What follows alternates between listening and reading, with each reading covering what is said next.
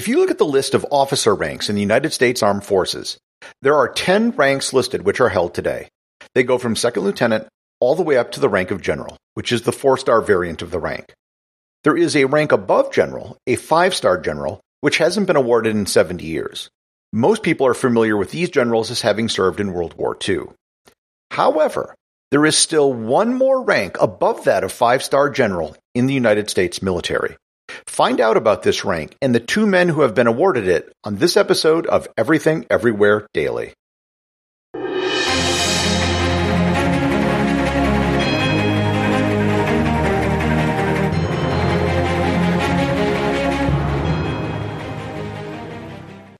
This episode is sponsored by ButcherBox. Summer is right around the corner, and that means cookouts. No matter what your preferred food is for a cookout or a barbecue, ButcherBox can help you make it the best. If you want to serve up some hamburgers, ButcherBox has grass-fed ground beef to make the perfect smash burger. Want to cook up some steaks? Well, ButcherBox has that too, with some of the best cuts of steak such as New York strip, ribeye, and filet mignon. Do you like grilled chicken? Well, ButcherBox has some of the best pasture-raised chicken that you will find anywhere. And if you really want to wow people at your next cookout, you can try grilling some of their wild caught salmon on a cedar plank. Sign up at butcherbox.com slash daily and get a special deal. ButcherBox is offering my listeners a free for a year offer plus an additional $20 off. You can choose salmon, chicken breasts, or steak tips free in every order for a year. Sign up today at butcherbox.com slash daily and use code DAILY to choose your free for a year offer, plus get $20 off your first order. This episode is sponsored by Heaven Hill Bottled and Bond Bourbon. I recently had the chance to try Heaven Hill Bottled and Bond, and I can attest to its exceptional aromas with hints of caramel and vanilla intertwining with its oakiness, which provide a well-rounded flavor profile. Taking a sip is akin to experiencing a piece of bourbon history firsthand. Heaven Hill Distillery may be America's most quintessential bourbon distillery. Established in 1935 after the end of Prohibition, the distillery was established by the Shapira family and has remained a family owned distillery to this day. In 1897, Congress passed the Bottled in Bond Act, which set forth strict rules for any bourbon labeled bottled in bond. Heaven Hill Bottled in Bond Bourbon goes beyond the stringent requirements of the law by aging its bourbon for seven years, not four. The end result is a gold medal winning bourbon that truly stands out. Available nationally, look for a bottle at your local store. Heaven Hill Bottled in Bond. Heaven Hill reminds you think wisely, drink wisely. This episode is sponsored by G Adventures. These are very troubled times. Even though things are starting to get better and more countries are opening up, people are still hesitant to travel, and that is totally understandable. That is why G Adventures has announced its new Travel with Confidence Plus collection. The Travel with Confidence Plus collection are 37 tours in 27 countries that have increased safety and sanitation protocols to protect you and other travelers. These tours will have smaller group sizes, private transportation, and cheaper options to get your own room, as well as more personal space. G Adventures has also earned the World Travel and Tourism Council's Safe Travel Stamp for their health and hygiene protocols and has implemented the Adventure Travel Trade Association's COVID 19 health and safety guidelines. The Travel with Confidence tours are available for booking today and will be departing from October 2nd, 2020 to the end of 2021. For more information and to book your tour, click on the link in the show notes.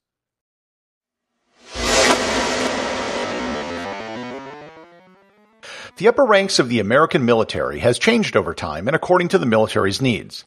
For most of the history of the United States, its military has been quite small compared to European countries, and there wasn't a need for a large and complicated system for organizing the top commanders in the armed forces. For example, the highest rank ever obtained by George Washington during his lifetime was that of lieutenant general, which today would be a three-star general. He never attained a higher rank because there wasn't any.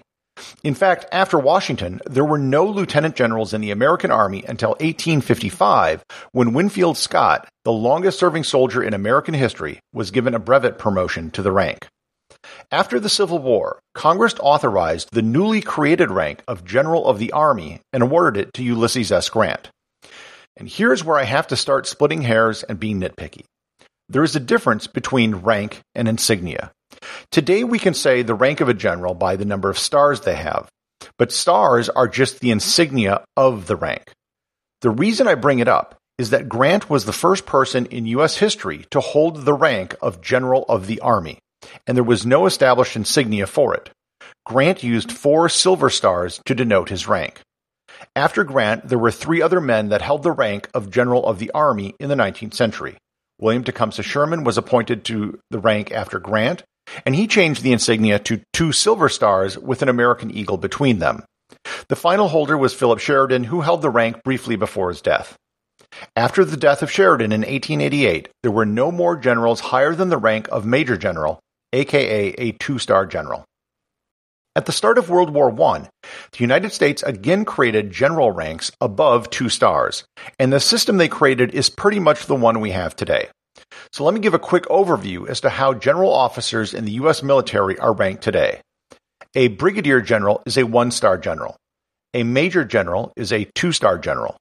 A lieutenant general is a three star general. And a general is a four star general. The rank is called just plain old general. There's nothing else to it. These are currently the only four ranks of general used in the United States military today, and the only four which were used in World War I. Tasker H. Bliss and John J. Pershing were both appointed to the four-star rank of general during World War I. Here I have to make note that the World War I rank of general had an insignia of four stars, which was the same as the insignia used by General Grant after the Civil War. But his rank wasn't that of general, but general of the army. This is a distinction that's soon going to become important. Just because their insignia had the same number of stars does not mean that they held the same rank. This four level system for general officers held until World War II when we suddenly had a problem. As the United States began working with other allied nations, there had to be a strict hierarchy in the alliance. The United States, providing most of the troops, equipment, and money, led the alliance. However, allies like Britain had a rank in their military above that of four star general, the rank of field marshal. This put the Americans in an awkward position of having commanders with a lower official rank than the people underneath them. The solution to this was to create a new rank for the very top level commanders, which was on a par with the rank of field marshal. Their solution was to bring back the 19th century rank held by Grant, Sherman, and Sheridan, General of the Army. The biggest difference is that this time the insignia of the rank would be five stars instead of four. Again, more hair splitting. The rank of General of the Army remained the same, albeit unfulfilled since 1888. What happened is that another rank, that of plain old General, was inserted between Lieutenant General and General of the Army, and the new rank, that of General, was given the insignia of four stars. The military also created an equivalent five star rank for the Navy, creating the rank of Fleet Admiral. During World War II, there were four men raised to the rank of General of the Army. They were George Marshall, Douglas MacArthur, Dwight Eisenhower, and Henry Hap Arnold. There were also four admirals raised to the rank of Fleet Admiral. All eight admirals and generals were advanced in rank one day apart from each other between December 15th and December 21st, 1944. They were given their promotions one day apart, so there was a clear order of seniority between them. The only other person who was given the five star rank of General of the Army was Omar Bradley in 1950. Bradley's promotion to the rank was a political move because he was chairman of the Joint Chiefs of Staff during the Korean War, and he would be in an awkward position of having had a higher ranking Douglas MacArthur underneath him. Since then, no one has been advanced to the rank. So why didn't the United States just create the rank of field marshal to put it on the same level as other countries? The story which is told is that when the idea of creating a five star rank was floated, Field Marshal was the original name. But then George Marshall would have been called Field Marshal Marshall, and that didn't sound dignified, so they just went with General of the Army. Henry Arnold, it should be noted, carried his five star rank with him after the war when the Air Force was created, and he became the first and only five star rank of General of the Air Force. The only real attempt since World War II to revive the rank occurred in the 1990s when Senator Robert Kasten of Wisconsin lobbied to have four star generals Norman Schwarzkopf and Colin Powell promoted during the Gulf War. The movement stalled and the promotions were never given. Likewise, there was an effort to automatically have the chairman of the Joint Chiefs of Staff elevated to a five star rank, but that too went nowhere. Now, the title of this episode is The Six Star General, and you're probably wondering when the six star is going to come into play. Well, here is where it gets interesting. In 1919, Congress created a new rank called General of the Armies of the United States. Note that this is plural as opposed to the five star rank of General of the Army. This rank was given to then four star General John Pershing. He created his own insignia, like General Grant in the 19th century, and he selected four gold stars to distinguish it from the four star rank of General, which had four silver stars. When the new five star ranks were announced in 1944, the Secretary of War, Henry Stimson, was asked if these new ranks were the same or different than the rank which was given to General Pershing. He said, and I quote, it appears the intent of the Army was to make the General of the Armies senior in grade to the General of the Army. I have advised Congress that the War Department concurs in such proposed action. As Pershing was still alive when the five star appointments were made, it wasn't a totally trivial issue. That means the United States does have a rank on the books, although almost never discussed, above that of the five star General of the Army. This isn't unprecedented in the world. There are some countries which do have a rank above Field Marshal. The rank is usually called Generalissimo or Grand Marshal. The rank is mostly given by dictators to themselves or as an honor to some great general. In 1976, Congress decided to posthumously promote George Washington to the rank of General of the Armies of the United States and declared by statute that no one else could ever be ranked higher than Washington.